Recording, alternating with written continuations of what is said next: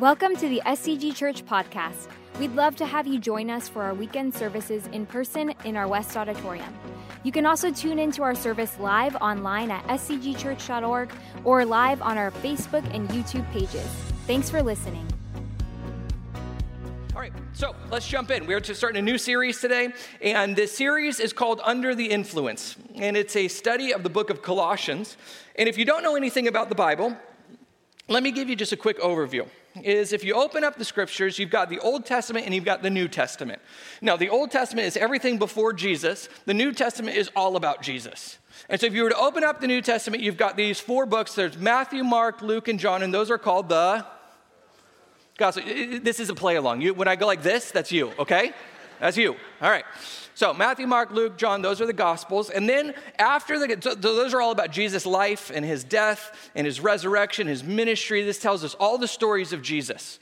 Then we go to the next book, which is Acts, okay, so third row knows, third row knows. You can cheat, you can look it up right now as I go along. It's fine, I don't care. You just shout it out. Okay, so you go to Acts, and Acts is the story of the early church. Here's what happened after Jesus' ascension into heaven is he launches this church, and here is how it all begins. Right after that, you have these 13 what are called epistles or letters, and they're written by a really, really important guy. His name is Paul. See, this side's doing good. Is it because I, if I stand closer than you get? And he is Still that section. Okay, all right. I tried. Uh, so, yes, his name is Paul, the Apostle Paul. And if you don't know his story, he had this dramatic conversion. He was once a person that went and hunted down Christians uh, to becoming a Christian himself. And not just any kind of Christian, he goes and he plants all these different churches. And the, the letters that he writes to these churches, some of which he has never been before, are the 13 books that we have in the New Testament that are his letters. And what he does is he teases out the theological significance of who Jesus is and what his life meant and what the resurrection and all of this means for our life and the theological significance. And so, um, one of the letters that we're going to look at is called Colossians. And he wrote it to a church that he had never been to before, but one of his friends had planted it. And Paul, at this point, finds himself in jail because of his faith. His friend comes and visits and is giving him an update on this church. And he says, Well, the church is going good. Um, people are loving Jesus, following Jesus, but we do have some issues. And he describes the issues that they're having, and we don't really know exactly what the issues are. We kind of have indications of them, but really the gist of it is they're coming under the influence of different pressures within the church and without. Like cultural pressures, but then also pressures in the church. And so Paul's whole deal is okay, we have to avoid coming under the influence of these uh, different pressures. And so, what he does is, he gives us probably the most theologically dense description of who Jesus is. And what I mean by this is like, if we're talking about Jesus, this is the deep end of who he is. He spells out in great detail things about Jesus that um, you're not going to find throughout uh, much of the uh, New Testament. So, I'm going to try to boil this down as much as we can along the way and, and, maybe stop and make sure that we're understanding what Paul is saying, but we'll jump in. Colossians 1:15 says this. If you have your Bible apps or Bible, open it up. Christ is the visible image of the invisible God. He existed before anything was created and is supreme over all creation. So, for all of human history, the vast majority of people have believed that either some sort of God or gods exist. That's never been a hot debate. I mean, it is in our cultural context, but the question that most people have asked is well, what is this God like? What is this God or gods? What are their likes? What are their dislikes? There's a German, or excuse me, a Russian cosmonaut named German Titov, and he was the second person to orbit the Earth, and he was also an outspoken atheist. And when he came back after his space trip, and he was being interviewed by different um, radio and news outlets, they asked him, Has your view changed at all? I mean, you're an outspoken atheist. Now you've been out there. Did your view change at all? And here's his response. He says, Some say God is living there in space. I was looking around very attentively, but I did not see anyone there. I did not detect either angels or gods. Here's, I went into outer space. Guess what? No God. No God out there. Confirmed, still an atheist. Now, here's the misunderstanding that he has. The conception of God that he had was actually similar to one that you'd find in Mormonism, which is God is just like you and I, made of flesh, and bone, that it has a physical body. But that's not the conception that the scripture lays out from the very beginning, and Paul is affirming here. The biblical concept of God is that God is invisible because he's immaterial, he's a mind. So that raises the next question, which is okay, well, then how are you supposed to know what an invisible God is like? You might be able to learn some things about this God by looking at his creation. We look around, we look at the universe, we look at the world. We can even look at ourselves and who we are, and we might be able to do to do to to we might be able to understand. Um, it's a third service. I'm just whew, third service. Uh, we might be able to understand certain things about God, like you know, He's powerful, He's intelligent, maybe even good and moral. But that still leaves a lot of room for debate. And so when we ask questions like, well, what is God's likes and dislikes? What does he feel about certain What was the purpose of creation? Can I know this God? Is this God personal? All of those are still open ended questions that we can't really deduce from nature. Well, here's what I've noticed is that most people throughout human history, and this is especially true today, is that they think that God looks conveniently like them. It's the strangest thing when you ask people, well, what's God is like, and they start describing, you go, wait, that sounds a lot like you. Like this God likes all the things that you like and dislikes all the things and would act just like you act and would live just like you live. That is so convenient. Here, I'll prove it to you right now. No one has raised hands in your mind. Think, okay, the political party that I most align with is just answer it in your head. Answer it in your head. You would bet that Jesus would be that political party. Red or blue, Jesus thinks just like you, right?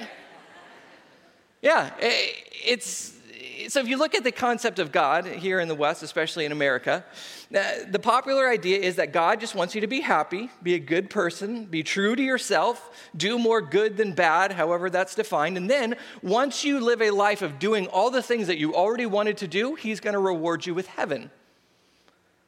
But I don't think that's how we can understand God. C.S. Lewis has a great illustration. He says, if you want to know what God is like, you can't come to God like you would introducing yourself to a next door neighbor. Say somebody moves in next door. The way that you get to know them is you go, you knock on the door, you introduce yourself, you get to know them through a dialogue conversation. He says, You're never going to know God like that. The way that you are going to understand who God is is much more like Shakespeare and Hamlet. Hamlet relates to Shakespeare because er, the way that he does is, is Shakespeare has created Hamlet. And if Hamlet were to go and explore the world that Shakespeare has created for him, he won't find Shakespeare anywhere in it. He might be able to understand certain things about the author by the world that he's created and by the, the person that he is, but he's never going to find Shakespeare anywhere in the creation. The only way that Hamlet will ever come to know Shakespeare is if Shakespeare writes himself into the story, if he steps into it. And that's what Paul is claiming here is that the author, the creator, has stepped into the story and revealed himself. The word he uses here for image means that he is a perfect representation of God. Even Jesus says it about himself. He says, He who has seen me has seen the Father. So, what Jesus is not claiming is, like many other religious leaders and thinkers and philosophers, is here is the best explanation of what God is like. No, no, no. Jesus comes and he says, I am the best explanation of what God is like. If you want to know what God is like, you don't have to debate. You don't have to guess. You can get a perfect picture of who God is when you look at me. That's different than any other religious claim, philosophical belief, theological understanding. He says, I am God. For through him, God created everything in the heavenly realms and on earth. He made the things we can see and the things we can't, such as thrones, kingdoms, rulers, and authorities in the unseen world. John makes a similar statement. He says, Through him all things were made. Without him, nothing was made that has been made. And this is what divides Orthodox historical Christianity from pretty much everybody else. Is you take Mormons, you take Jehovah's Witnesses, you even take Islam, and they may all believe that Jesus is somebody important that he might even have been sent by God. He might even be a deity of some sort. Even people who are not religious, they have admiration for Jesus and think he is someone. But nobody, except for the Orthodox Christians for the last 2,000 years, has said, no, no, no, Jesus is more than that. He is the eternal, uncreated one. A couple of years ago, it's probably quite a few years ago now, I had somebody knock at my door, and it was these just very sweet older ladies, and they said, Hey, um, we're here going around telling people about Jesus. They were Jehovah's Witnesses. Can we tell you about Jesus? And I said, I wish you would. I think that'll be a great conversation. So they come in and, and we sit down and they start, you know, going through their brochure and all that stuff. And, and so I start asking them questions. Oh, hold on, don't skip that part. What did you say right there? I started asking, and very quickly they just went, uh, hmm we're going to send you one of our elders. He's going to come and talk to you. And I said, Great, I would love to meet him too. And so a couple weeks later, uh, one of the elders shows up from Jehovah's Witnesses and he says, I heard you have some questions. And I go, I do. I'm a simple man. I got simple questions. I'm sure it'll be easy for you to answer. Come on in. So we sit down at the kitchen table and I say, Okay. And I pull up these verses and I say, I'm real, I'm a simple dude. Okay, so just explain this to me. I pull out a blank piece of paper and I draw a line right down the middle of it. And on one side, I put created, on the other side, I put uncreated. Okay, now as we look at these verses and the rest of Scripture, what goes in the created category? He says, everything. Okay, right, yeah, yeah, okay. What goes in the uncreated category? He says, God. I say, okay, great, I'm with you. Where does Jesus go? He's like, because what he wants to say is he wants to say Jesus goes in the created category. The problem is, once he says that, I go, whoa, let's go back to what it says here. It says, Jesus created everything.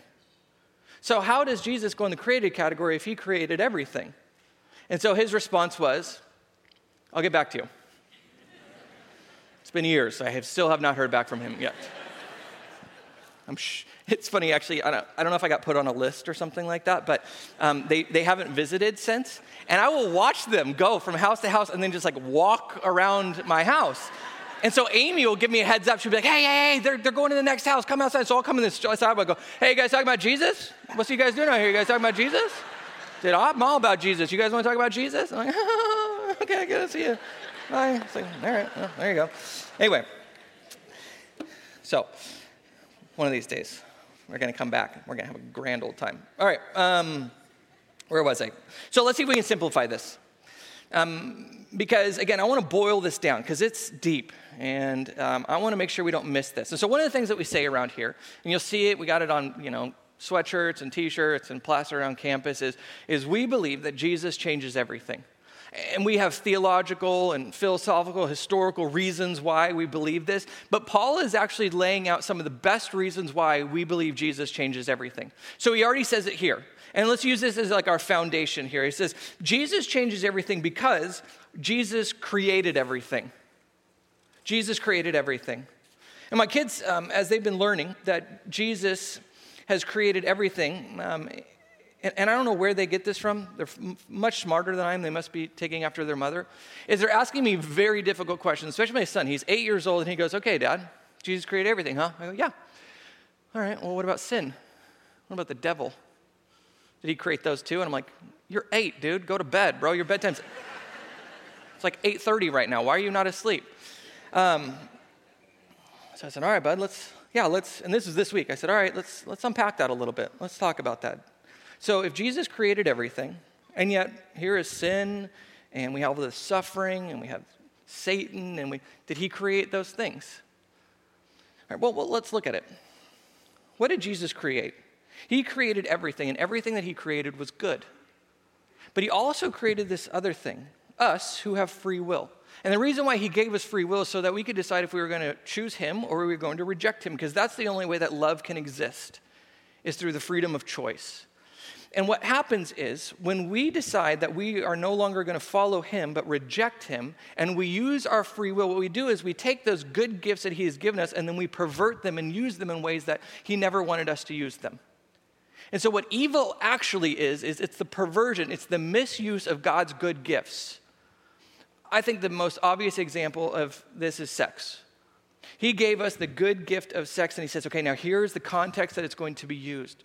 Be very careful because it is a fragile thing. It is a good thing, but it is a fragile thing. And what we do is we go and we misuse it. And then, because of our misuse, there's all kinds of abuses, all kinds of suffering, all kinds of evil in the world and in our own lives because we've taken a good gift and we've misused it. And he's like, I'll ask you again in a couple years. I don't really understand what you're talking about. I'm like, yeah, good. We don't, it's okay. Continues on, he says, everything was created through him and for him. So Jesus changes everything because Jesus owns everything. Now, I don't know about you, but as I look around the, my house, there are two primary ways in which I've come to own something either I made it or I paid for it, I bought it. And the same is true with Jesus. He did both.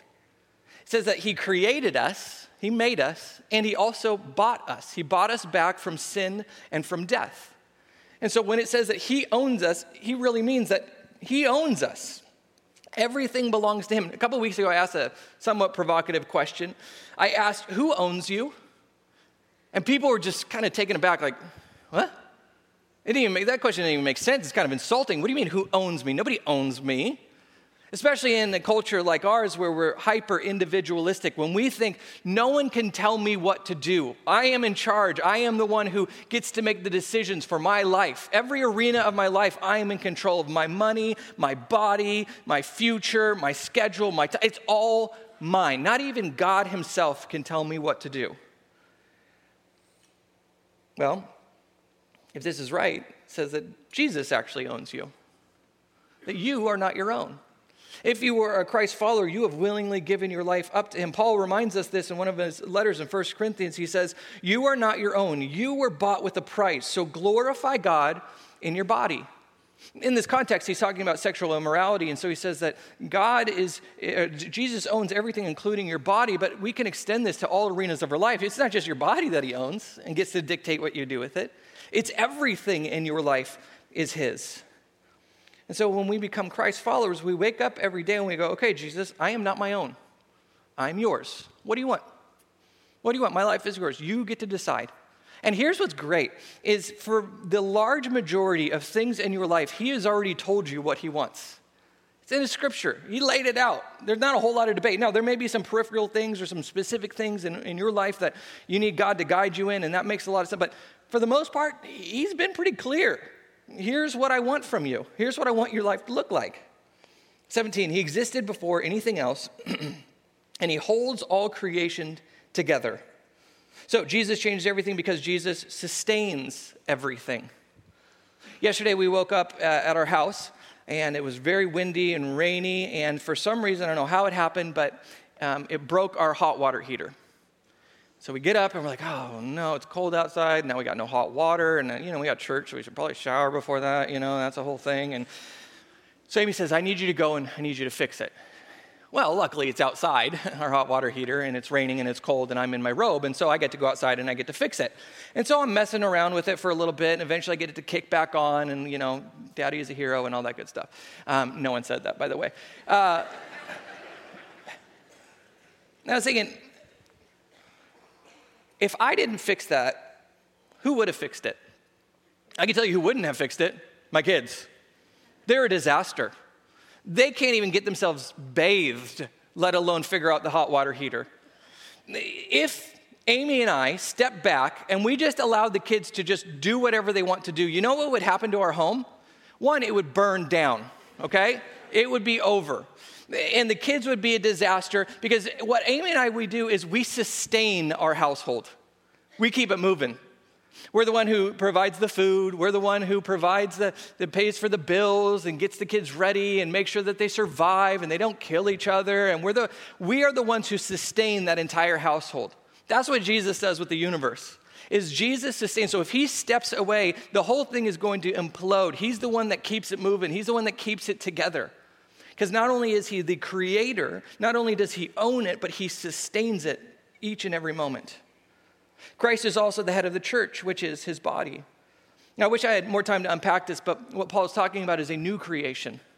That Jesus is creating this, this new humanity, and it's called the church. And when the church comes together, it becomes a part of a body of believers, and Jesus is the head of that body. He is the beginning, supreme over all who rise from the dead. Now, this is crazy. Not only does Jesus have authority over creation and life, but now he has authority over sin and death. That when he died and he resurrected, he defeated sin and death. And so here's the conclusion. So he is first in everything. So, the reason why Jesus changed everything is because Jesus is first in everything. Chronologically, he's first. He existed for eternity past, and so he was before all things. He is the first in this new creation that God is bringing about through his resurrection. It even calls him the firstborn of creation, meaning he is the heir or the ruler of all creation. And then he brings it full circle and he says, For God in all his fullness was pleased to live in Christ. So he says, When you look at Jesus, remember, you're not just getting a glimpse of who God is, you're not getting like this watered down version. You're getting the fullness of God. All of God can be seen in Jesus because Jesus is God. And through him, God reconciled everything to himself. He made peace with everything in heaven and on earth by means of Christ's blood on the cross. Jesus Christ changes everything because Jesus reconciled everything. Here's what this means. And here's kind of the image. Is this is his creation. He is the owner, he is the ruler, he is the king and this is his kingdom.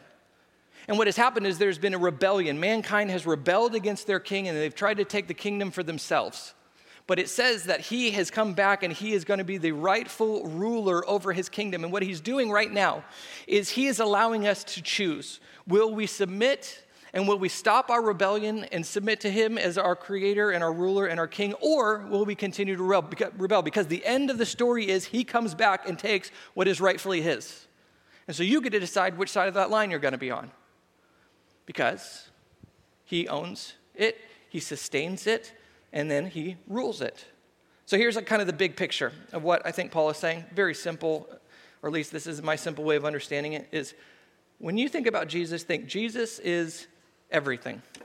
He's the beginning, he's the end, he's the creator, the owner, sustainer of life, defeater of death, redeemer, and ruler.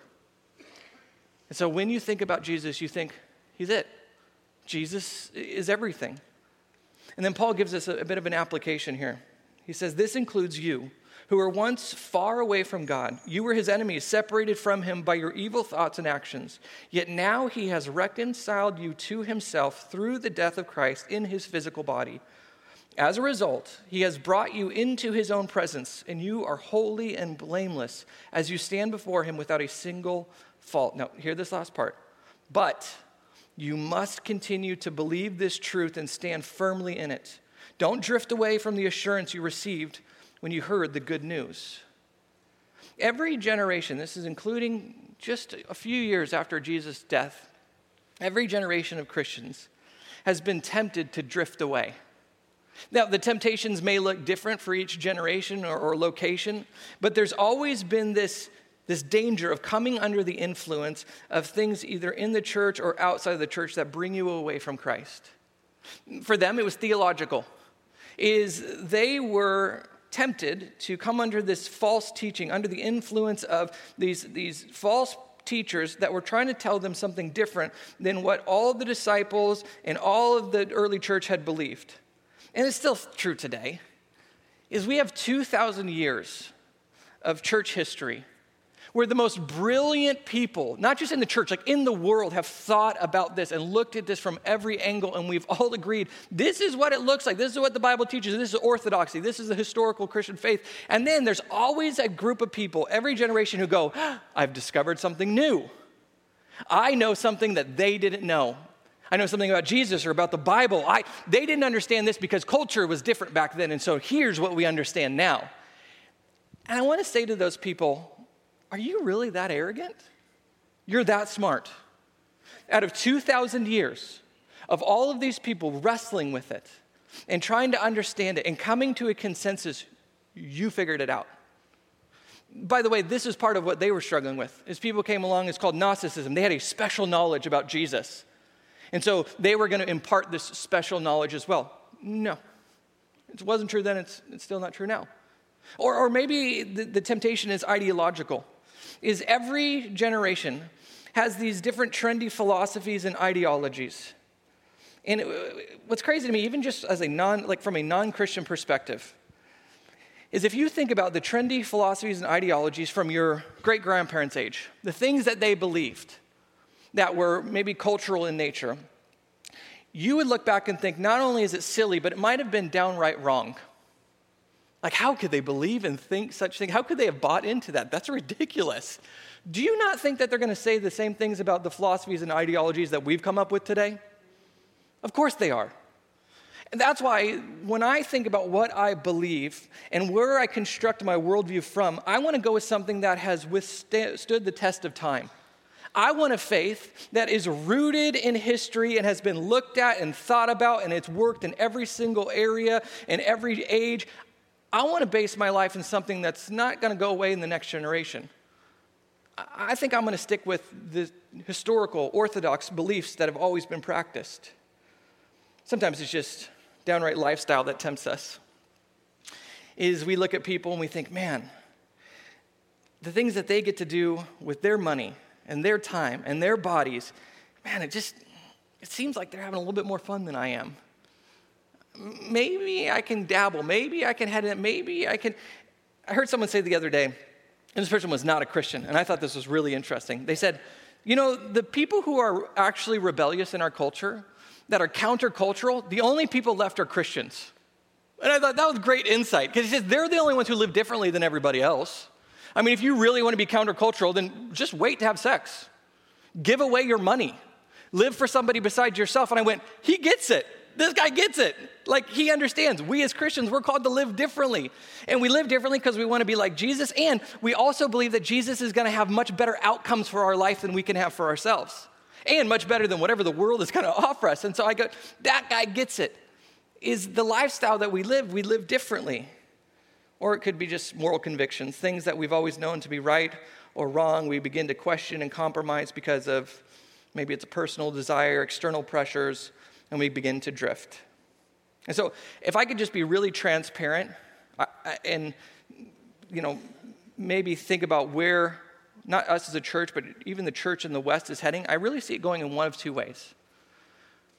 I see it either compromising and capitulating to culture and start to drift further and further away. As culture gets further and further away from its moral um, and, and uh, philosophical Christian foundations, I start to see the church drifting right along with them. And this never happens on purpose. It's never like we wake up one day and we go, you know what, let's just compromise, you guys. that's, never, that's never happened what happens is we just make a little compromise here and a little compromise there, or maybe we're just not even paying attention, we're apathetic, and so we just go with the flow and we don't resist. And we end up falling under the influence of the culture around us. I saw an example of this at Christmas is uh, my mom ordered a children's book for my niece. And it was one of the top rated uh, children's books in the Christian category, and it was talking about what is, what is God like. And they said, Oh, this is going to be great. We'll read it to her bedtime, you know, and, and it's full of all these pictures and stuff. And I recognized the author on it. I said, Can I see that real quick? And so I started to read it. And again, this is the top selling Christian children's book.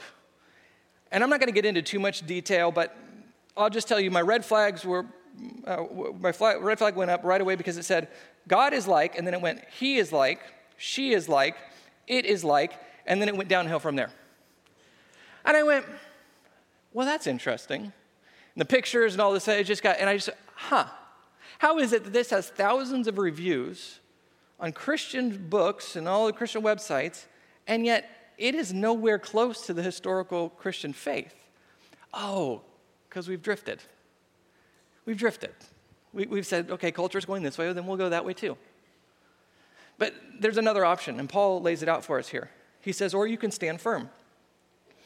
You can align yourself with the historical Christian beliefs and just decide that you and the people that you love will not veer from this path. And what this looks like in the terms that we're using today is you, are going to put Jesus over everything. And I got to be honest, it's going to be an all in, no holds barred type of life. You can't be a halfway Christian. You couldn't before, you can't now. It's definitely in the future, it's not going to be possible. You're going to go, okay, I'm all in. Every arena of my life, everything is going to point in this direction, and I, I'm not going to veer from it. I'm not going to compromise. I'm not going to drift. I'm just going to continue to head in this direction because I'm not going to get there by accident. It's going to take all, everything that I have to follow Jesus. This last week, Amy and I got to go on date night. And it had been a little while since we had been on date night, and life was kind of crazy. And and so I said, Amy, we've been together for 18 years, married for uh, almost 15. I said, on a scale of 1 to 10, 10 being the best ever, 1 being we really may not make it, where would you rate our marriage? I want you to be brutally honest with me. She said, Well, I'm married to a 10, so obviously it's going to be a 10. It's, you're not even paying attention. See, you didn't even get that. Okay. No, she gave me her number, and I said, okay, cool. Like, what would it take for us to get to that next place? And so we talked about that, and, uh, you know, it was a good indicator of the health of our marriage and all that. And here's what I realized is just like my marriage was a one time commitment that I made on our wedding day, it was a lifetime of progress and growth and investment and commitment. Is I don't just one day go, I'm married. All right, that's it. All the work is over. I've done what I'm supposed to do. Isn't that nice? You won't be married for long. No, I get up and I go, okay, how can I serve you?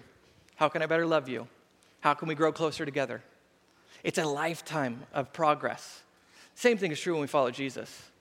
Is okay, I follow Jesus. Now, how am I going to follow a little closer today? How am I going to know him a little bit more? It's every day asking Jesus, Are you over everything in my world? So, um, Paul ends with this an affirmation or, or maybe an encouragement. He says, As you're continuing to grow in your knowledge and your pursuit of Jesus, remember this. He says, Remember that Jesus changed everything. You were once far from God, not just far, but you were his enemy. And that distance wasn't because of him, it was because of you. It was because of your sin and your rebellion. And yet, he stepped in in order to make a way back for you. And when he did that, and you two are reconciled, he began changing you from the inside out. And as he does that, everything begins to change. And so that's the reminder. Is we go and we pursue Jesus, not because he's going to get angry at us, not because he's going to be bitter, not because he's going to punish us, not because we're going to discipline. No, no, no, no, no. It's because this is how we change. This is how Jesus changes everything. It's by us putting Jesus over everything. Let's pray. Lord God, we thank you for letters like this, where we get to understand you more. We don't have to guess any longer what you are like and what you desire from us. And yet, in this, we are incredibly encouraged because it's really not dependent upon us. It's something that you have done for us that we just simply receive and we live out in our lives. And so, Lord, I just pray that we here would build people of strong faith that would go out there and that they would also be able to introduce people to you because of their strong faith. There's not going to be tempted to drift or to fall away, but they would be people who are passionate about you and can bring other people into a relationship with you. Lord, I, I just thank you for this church. I thank you for what you're doing here, the, the relationships that are growing, especially the relationship with you. Lord, we thank you. We love you. In your name we pray. Amen. All right, you guys stand with me. Thank you for being here this week. And you guys go and check out the school, the open house, grab some hot chocolate, and we will see you next week. God bless. We hope you enjoyed this message. And remember, we have live services on Saturday evenings and Sunday mornings in our West Auditorium. Or you can watch live online at scgchurch.org or on our YouTube and Facebook.